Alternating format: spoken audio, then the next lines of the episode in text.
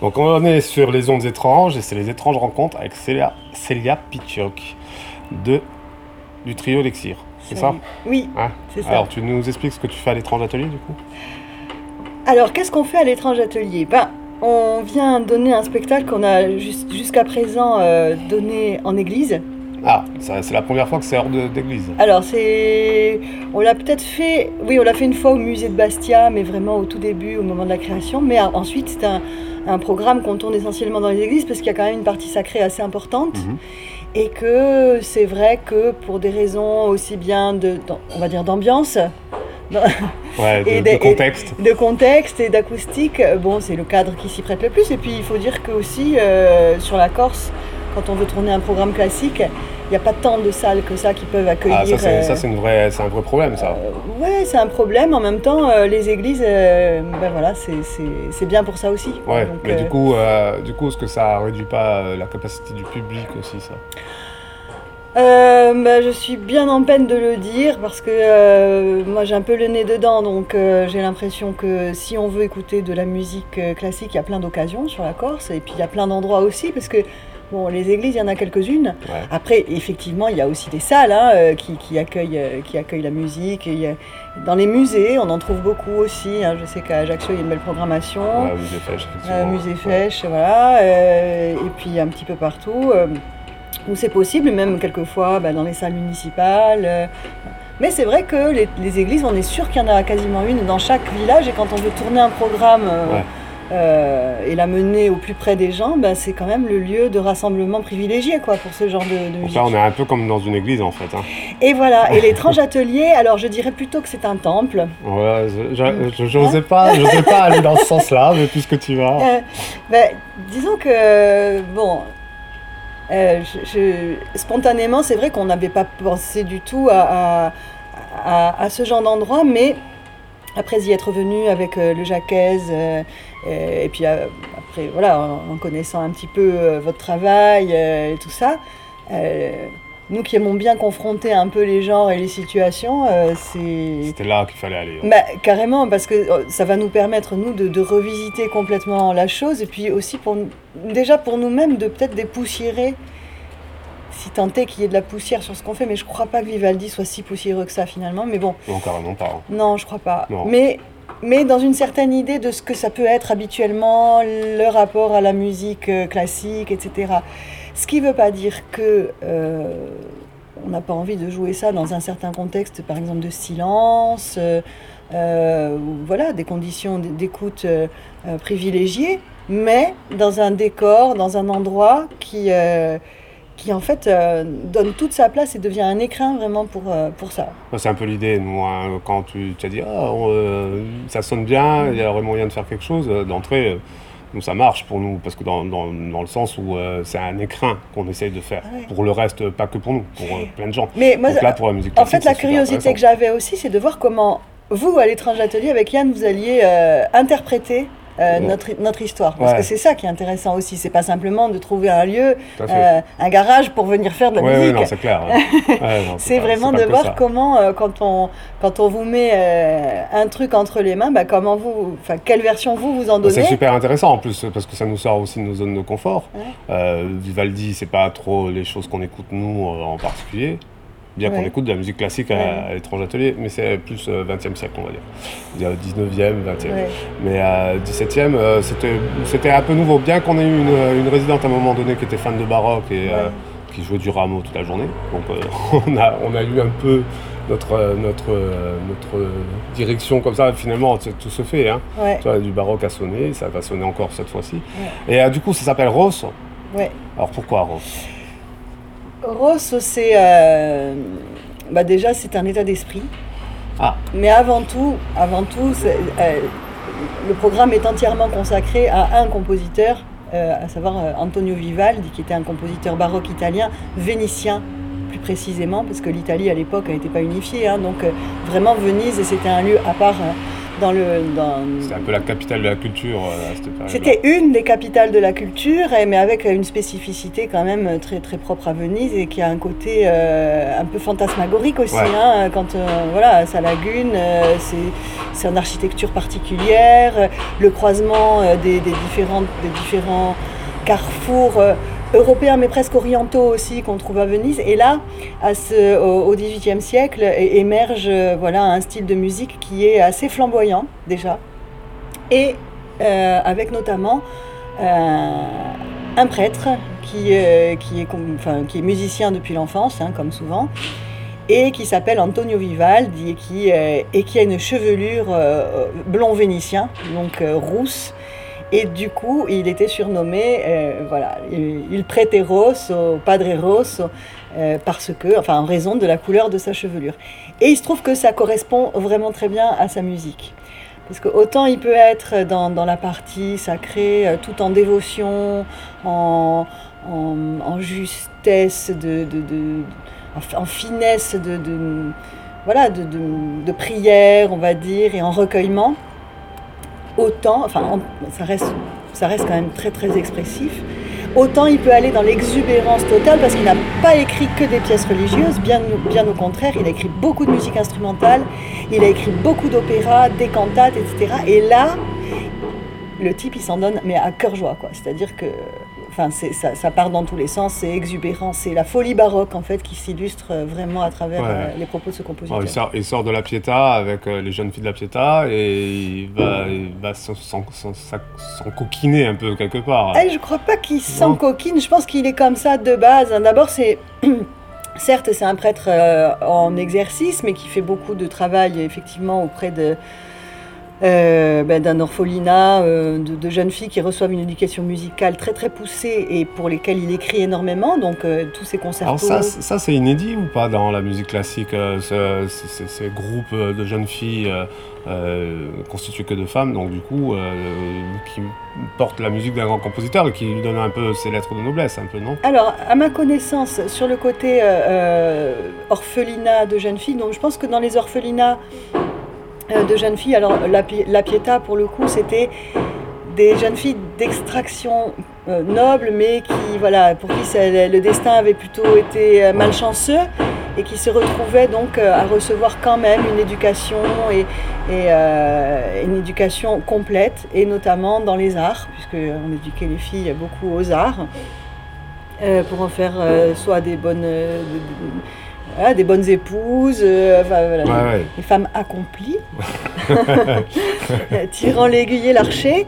Euh, mais en tout cas, effectivement, euh, c'était au niveau de, la Pietà et puis surtout avec un, maître comme Vivaldi, c'est vrai que ça devait être quand même assez sympa. Donc elles apprenaient tout un instrument, il y avait tout l'effectif instrumental et le chant bien sûr, et donc elles, euh, elle pouvait comme ça euh, donner corps et cœur aux œuvres, de, aux œuvres du prêtre. Après, peut-être beaucoup d'entre elles se destinaient aussi à être nonnes euh, ou ce genre de choses, mais en tout cas, lors de leur jeunesse et de leur éducation, elles, elles recevaient ce, truc-là et elles servaient complètement bah, toute l'imagination du, du compositeur. Après, ça, c'était une partie de son job. Alors, il le faisait à la fois en tant que compositeur et prêtre, et souvent, euh, bah, les, compositeurs étaient attachés à une chapelle ou au service d'un prince et euh, composaient expressément pour euh, ces endroits-là. Donc on peut se dire que voilà, c'était dans le cadre complètement normal de ses activités. Ensuite, Vivaldi, c'était sa deuxième casquette, c'était d'être un businessman de la musique. Ah complètement. Ah. C'est-à-dire que lui, bon, certes, son état de prêtre le mettait un petit peu à l'abri. Euh, mais bon, c'était pas évident parce qu'il fallait ah qu'il s'absente souvent, euh, parce que lui. Il y a eu l'inquisition à un moment donné, même à Venise. Ouais, mais je. il n'a pas été trop dérangé par ça, lui. Oh non, je vois pas à quel titre, puisque lui, de toute façon, était prêtre catholique, donc. oui, bah, enfin, j'avais vu justement un documentaire, là, je te disais, sur Arte, qui, qui retrace la vie de Vivaldi où justement il parle euh, des services secrets de l'Inquisition qui sont toujours un peu là à jeter ce qui se passe, et qu'à un moment donné, euh, euh, il a affaire à cardinal, un peu, un peu plus réfractaire à, à l'idée qu'il fasse de la musique hors de l'église Ah oui, oui, alors ça c'est sûr. Bon, déjà, déjà, par rapport à son service de prêtre, c'est vrai que ça posait des problèmes, notamment de planning, tout simplement. Euh, et que, euh, bon, c'est vrai qu'on le trouvait beaucoup plus à courir euh, en boitillant dans les, dans les rues de, de, Venise pour aller chercher des sous ici, pour monter des opéras et faire des, des choses comme ça. Donc s'intéresser à un art profane qui met en scène aussi des sujets profanes, amoureux, etc. Donc je pense qu'effectivement, ça devait faire grincer quelques dents au niveau de l'épiscopat et, et, tout ça. Après, qui il a peut-être été. Euh, je ne me souviens plus très bien de, son histoire euh, véritablement, mais il a peut-être été à, certains moments inquiété, soit pour des raisons totalement euh, d'organisation, soit pour des raisons un peu plus morales, on va dire, dans le cadre de ses activités. Euh, après, lui, euh, en tant que compositeur, producteur, c'est vraiment comme ça qu'on peut ouais, ouais, l'appeler, c'est un producteur de musique. Lui, euh, il y a un côté très moderne dans sa façon de, se promouvoir. Mais complètement, et puis donc le but pour lui, c'était de pouvoir écrire, de, de, gagner de l'argent avec sa production musicale, mais surtout de, la, faire, de la, produire et la faire écouter. Et donc, quand euh, effectivement on est, euh, on est sur un opéra, euh, voilà, l'opéra, c'est pas lui qui le monte, c'est toujours un, agglomérat de personnes qui vont travailler ensemble. En général, pour les services d'une personne de, haut rang qui veut donner une fête, faire un truc comme ça, ou alors des mécènes. Ou des mécènes. Et effectivement, il y a les, les premiers opéras, les premières salles d'opéra, enfin où on donne des opéras dans les théâtres ou quoi, qui se mettent en place et où on commence à vraiment à voir apparaître la notion de, de, saison de programmation. Quoi, hein. Donc euh, faut faire, euh, faut produire et tout ça. et bien euh, sûr, une création produite pour un but précis, comme on peut retrouver aujourd'hui en fait. Et oui, c'est ça. Et, comme c'est un art qui est assez nouveau, bon, quand je dis nouveau, l'opéra c'est 1600, hein, le début de l'opéra, mais c'est vraiment une forme d'expression qui passionne les compositeurs et puis il y a, y, a, y a, un petit star system qui, qui est associé à l'opéra, ce qu'on n'avait pas forcément mhm. connu avant. Quoi. Ouais. Donc avec des, des, des, divas, des chanteurs et des chanteuses aussi. Qui ont une notoriété. Euh, qui, ont une notoriété qui, qui sont des, véritables... Euh, stars, des pop stars, ouais, des pop stars. Il avait un côté pop star. Il y a, quelque chose de très, voilà, de très bling bling aussi hein, dans le fait de. Oh, carrément, même dans le baroque, carrément. Ah oui, oui, oui complètement. Alors lui, euh, ben voilà, il était, il était aussi, il avait aussi ce côté-là. Donc euh, euh, faire jouer sa musique, participer à des productions qui ont, un peu de la gueule, quoi, euh, avec des effets, avec des choses. Ils inventent des choses hein, pour, euh, pour l'opéra. Ah, vénitien, ils inventent des, décors qui se démontent en deux secondes. Toutes les machineries, mais on ne peut pas imaginer tout piloter avec des cordes, des machins, mais on peut faire pleuvoir sur scène, on peut faire s'envoler des. C'est des effets spéciaux. Ah oui, oui, mais puis on, ouais, on adore ça, on s'en donne, donne à cœur joie, donc forcément c'est un terrain d'exploration pour un artiste qui, euh, bah, qui est euh, extraordinaire, puis on cherche toujours à aller plus loin. Quoi. Et lui, dans la musique, bah, ça permet aussi d'aller chercher, euh, d'aller pousser un peu la virtuosité des chanteurs, d'aller chercher dans, l'exubérance, les, les, contrastes, enfin les choses qui, sont, qui rendent les, le truc complètement vivant. C'est-à-dire on s'en prend plein les yeux et plein les oreilles. C'est un peu le but, c'est un art de la, de la stupéfaction en fait. Hein. Oui, oui c'est ça.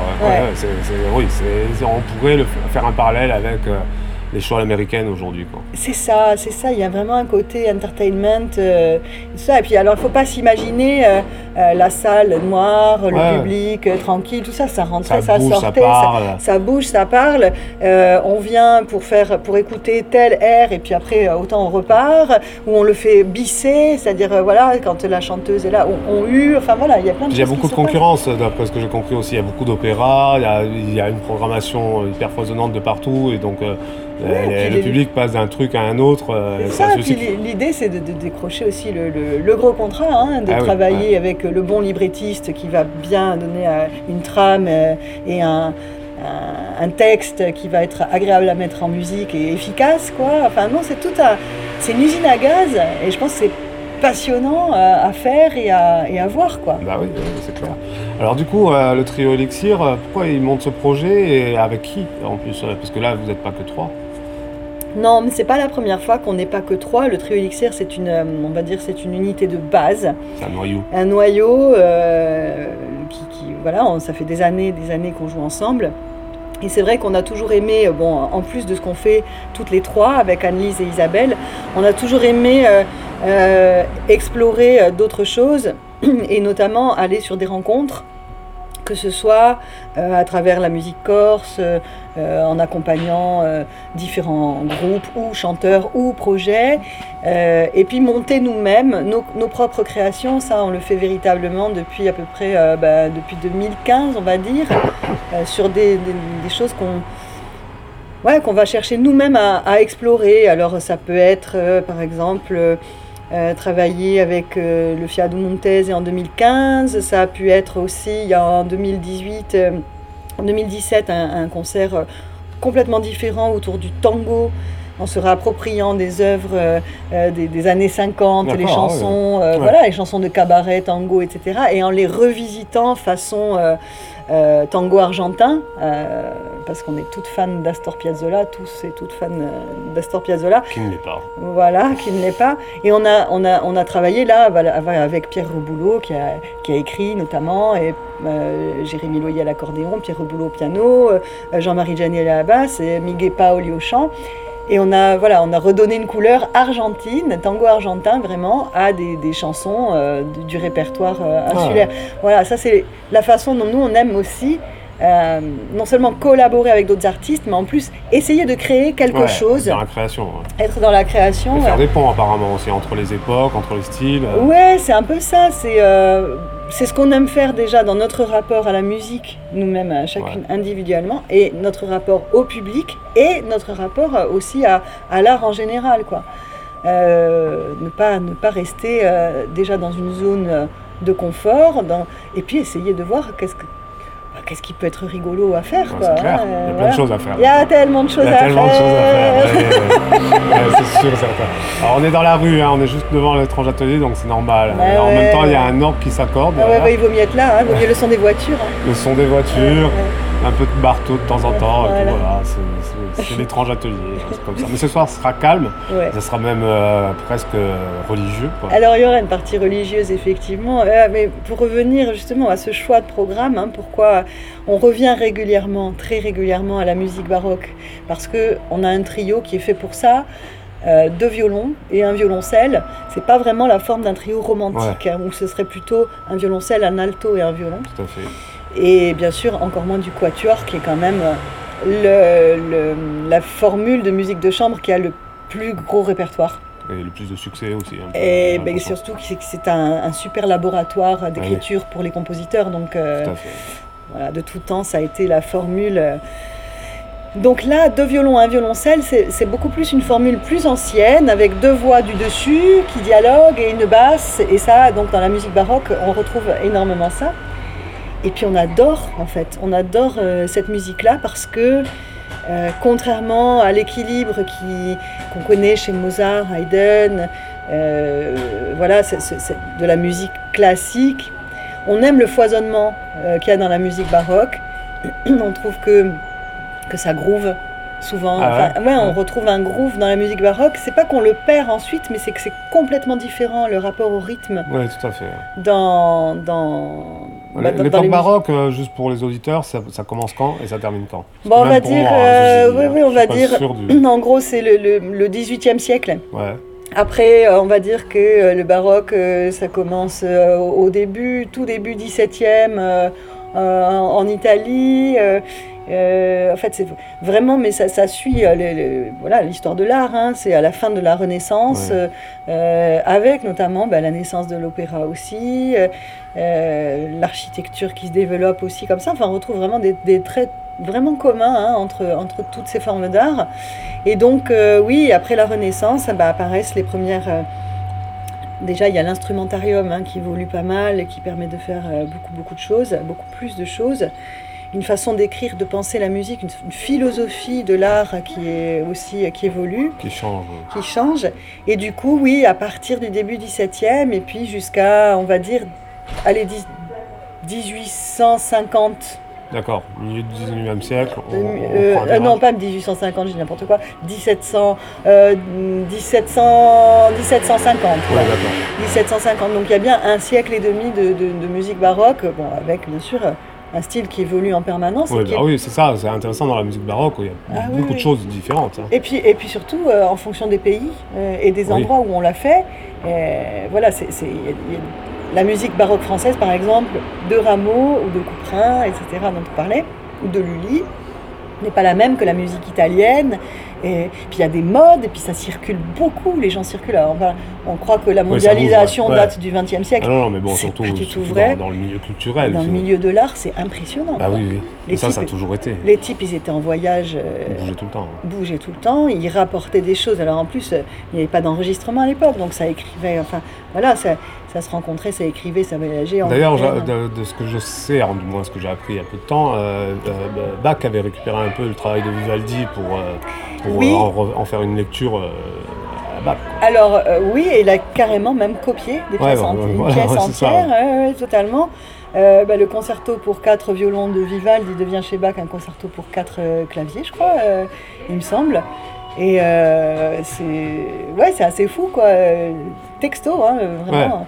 Bon, après, Bach. C'est euh, du sampling. Quoi. Bach C'est- arrive assez tardivement dans l'histoire de la musique baroque. hein. En fait, il, Ouais. il fait encore de la musique baroque à l'époque où le classique commence à émerger. Donc à l'époque, il passe un peu pour un vieux. Ouais, ouais, pour un, un peu un réac. euh, Ouais, un mec peu- un peu. euh, Sauf que il a une vision d'ensemble et qui synthétise tout ce qui, tout ce qui a pu être fait et qui, et qui, et qui le porte. Enfin, enfin, une Ouais. admiration pour Bach, forcément, que, que tous les musiciens. ouais, ouais, bah, c'est voilà, ouais, c'est Ouais, on- enfin, Vivaldi, moi, c'est, c'est- par exemple, c'est une rencontre. hein. Je, je je- j'étais resté un peu sur les quatre saisons, euh, mais euh, je, c'était pas ma sensibilité à la base. Mais là, en y, penchant, euh, il y a des trucs, euh, surtout dans le sacré, en tout cas, moi, ça, ça me Ouais. plaît beaucoup ce qu'il, ce qu'il a proposé dans le sacré. Mais il a, il a hum, effectivement, il a le mérite déjà d'être un compositeur qui, qui reste extrêmement populaire même aujourd'hui. C'est-à-dire Ouais. que tout le monde Je- connaît. il a été oublié, il semblerait-il, entre, pendant un siècle. euh, Ouais, parce que la musique romantique a, a effacé ou le- le- la fin du, du- le- ouais, la fin- entre le classique et le romantique, c'est vrai qu'on n'écoute plus ces choses-là. Et surtout qu'il n'y a pas d'enregistrement, donc eh oui, euh, non, ça. on, on écoute la musique de son époque. Ouais.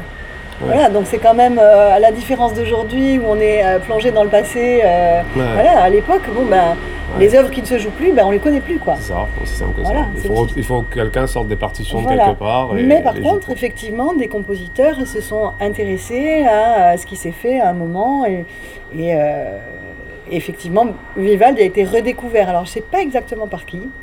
Bah, je crois que c'est un collectionneur qui, qui a cherché du- le travail de Bach Ouais. qui est tombé dans le travail de Bach sur les travaux de Vivaldi. Ah d'accord. Et c'est comme ça que ça... Et ce que j'ai appris aussi, c'est très intéressant, enfin, comment je trouvais ça intéressant, dans les années 50, il y a eu un... Enfin, c'était au- dans les charts, quoi. Ah oui, oui. C'était dans, dans le top, dans le top 10 de, de- de ce que j'ai écouté les gens dans leur voiture euh, aux États-Unis, par exemple. Eh oui, Je trouve oui. ça, je trouve ça fou, quoi. Ouais, c'est fou. c'est fou, ouais. Donc il y a un retour de- de- du personnage pop un peu euh, dans une époque qu'il l'était aussi. Donc euh, je, je- je me suis dit, tiens, c'est curieux pourquoi les années 50 a, a- a vu euh, une, une renaissance de, de Vivaldi. Mhm. Ben, je sais pas, j'ai- un peu de mal à l'expliquer aussi, mais bon, il y a des trucs comme ça qui se font. euh. C'est intemporel, hein, je ouais, pense voilà. que c'est- surtout ça. Quoi. Ouais. Et euh, sinon, la composition de, de- du côté du trio Elixir ou de ton côté? Alors oui, un petit peu. On avait fait à un moment un programme de musique euh, contemporaine corse, hein, c'est-à-dire euh, moi j'avais voilà j'avais j'avais écrit euh, une pièce et puis on, avait demandé à différents compositeurs Ah, vous, corse. c'était ma prochaine question justement. Ouais, ouais, d'écrire pour nous. Hein, Ouais. Donc, euh, euh, il y avait eu Jean-Claude Aquavive, il y avait eu François Berlingue, il y avait eu euh, Jacques Noble, et Pierre Gambini aussi, qui avait écrit pour nous des pièces musicales. Nicole Casalonga aussi.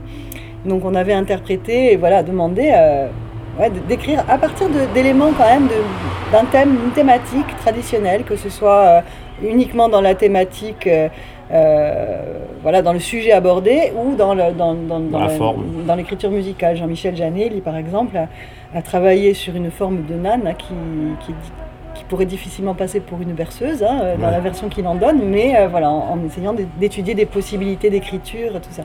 Donc oui, on, on, on, on aime ce rapport à l'écrit. Moi, j'adore écrire de la musique aussi, mais euh, je fais essentiellement euh, du travail d'arrangement hein, quand je travaille pour Elixir, pour euh, justement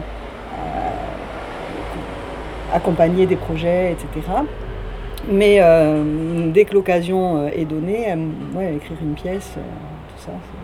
Voilà, donc c'est possible un jour d'avoir un répertoire qui mélangerait le patrimoine baroque, euh, romantique, et puis la composition euh, insulaire de nos contemporains. Oui, ouais, c'est ça. Serait, ça serait possible d'avoir ça dans un même package. Alors, dans un... ouais, après, moi, moi j'aime bien travailler toujours autour de l'idée de spectacle. Ouais et pas simplement d'un concert qui, fait, qui donne à entendre une succession d'œuvres. Hein. J'aime bien qu'il y ait un fil rouge, j'aime bien qu'il y ait une présentation qui amène, voilà, qui, qui, soit un peu, enfin voilà, qui, qui donne un écrin particulier à des œuvres. Donc, euh, une fois trouvé un, un vrai, fil un vrai fil rouge, euh, euh, on, peut, on peut imaginer tout ce qu'on veut. Alors, j'ai pas cité nos complices dans ah l'histoire. Oui, oui, ben voilà, quand même. Question. Ah oui, quand même. Mais pour, pour, pour, ce répertoire autour de Vivaldi, alors normalement, il y a, les pièces qu'on va interpréter se, sont jouées par un petit orchestre. Et nous, on n'est qu'un trio, mais bon, ça, suffit déjà pour faire exister quelque chose. Néanmoins, euh, on avait déjà travaillé avec Élise Lanceroto, qui est claveciniste, organiste, harpiste, donc euh, on est complice depuis euh, un petit moment. Et surtout, c'est une, folle furieuse de, musique ancienne, et vraiment, elle nous en apprend elle, est en, train d'accorder un orgue positif. Voilà, un orgue positif, c'est un orgue qu'on pose. C'est pas le contraire d'un orgue négatif. c'est un orgue qu'on pose, c'est-à-dire ah que. Oui, d'ailleurs, oui, ça, voilà, tu, tu, vas nous expliquer parce que je me demandais bien pourquoi positif. Eh oui, oui, c'est euh, alors les, des orgues, c'est vrai que habituellement on les trouve dans les églises pour mhm. ceux qui marchent encore. Mais après, euh, quand euh, on veut avoir son petit orgue à la maison.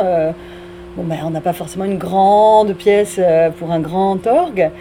Mais euh, on peut se faire construire un petit orgue euh, qui fonctionne exactement de la même manière, avec une soufflerie, des tuyaux, euh, des jeux, donc différents jeux, c'est-à-dire c'est comme un synthé. Hein. on, a, des jeux de flûte, des jeux de hautbois, selon comment l'air passe dans les tuyaux. Les flûtes, etc. Ouais, j'ai entendu ça. Ouais, c'est assez, assez étonnant. Assez étonnant. Et donc, ben voilà, il y a le Conservatoire de Corse et Jean-Louis Loriot, le facteur d'orgue, qui mettent à notre disposition. c'est cool. Voilà, Merci. Cet, orgue qui a été fabriqué à Chervionne, d'ailleurs, par Jean-Louis Loriot. Et euh, donc c'est Élise qui, qui, tient l'orgue et ça fait un, beau complément euh, aux cordes parce que du coup ça apporte du coffre, ça apporte euh, mhm. voilà, beaucoup de... Oui, un timbre différent. Un timbre, voilà, ça enrichit, enrichit le truc.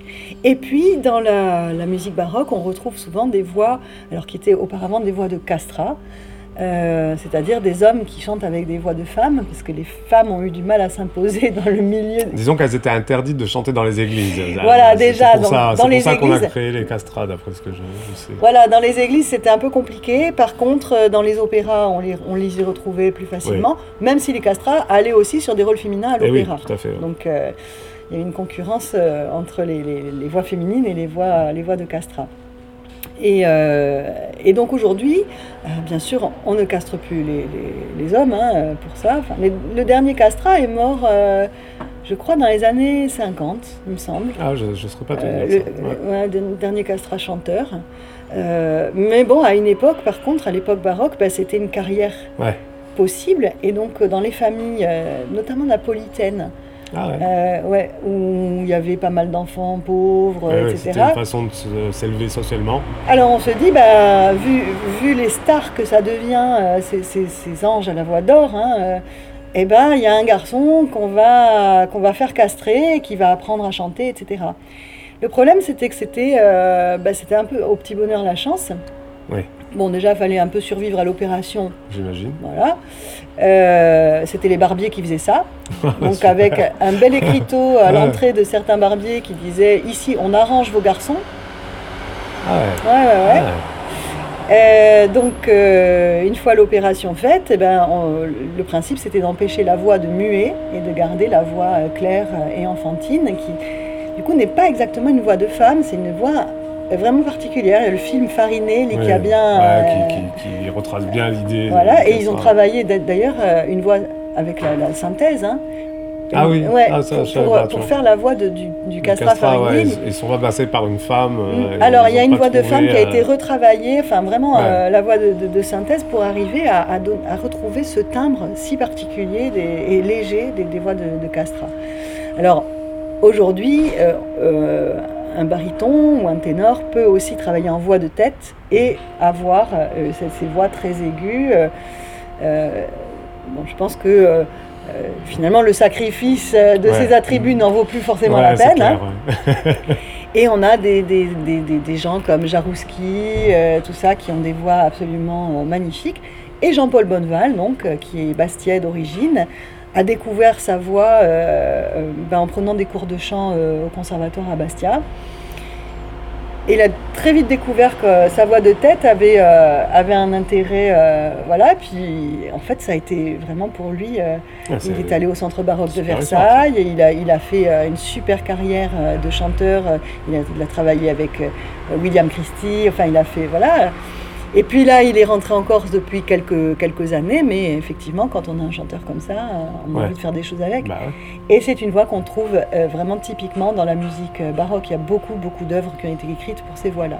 Donc, le Stabat Mater, notamment de Vivaldi, est chanté euh, par, Ouais, par un contre-ténor. c'est très très beau ça. Et c'est très, très beau. Ça c'est très très très beau. Mm, mm. D'ailleurs, vous pourrez entendre ça si vous venez ce soir, parce que je vais le poster très vite. Et euh, qui y a d'autres Alors, il y a toi, il y a Élise, Jean-Paul, Il y a Annelise Herrera au violoncelle ok.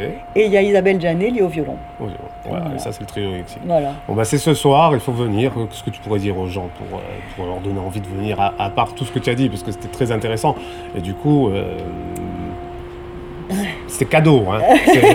C'est cadeau pour vous. hein. Ah ben, mais carrément, enfin moi je, je- bah, j'ai plutôt tendance à inciter volontiers les gens à sortir de leur salon et de, devant leur écran pour euh, profiter des, des- des choses qui se passent en live, hein, Ah de bah oui, façon déjà, générale. Et puis venir visiter l'étrange atelier et découvrir cet endroit euh, complètement, euh, complètement fou à Ajaccio. Euh, et, et, dans- dans- et voir ce mélange un peu ici de, de la musique baroque et, de, et du travail des, des plasticiens. Voilà, quoi. et des étrangetés de l'étrange atelier. Voilà, et puis et puis il y a un bar, et puis après on discute, et puis, ça, euh, et puis on passe une bonne soirée. on passe une bonne soirée, c'est l'idée, et puis on écoute des belles choses, et puis on, en parle après, et puis euh, on échange quoi. Ah bah ok. Voilà. Ouais. Allez, Merci, bye bye merci. Ciao. Ciao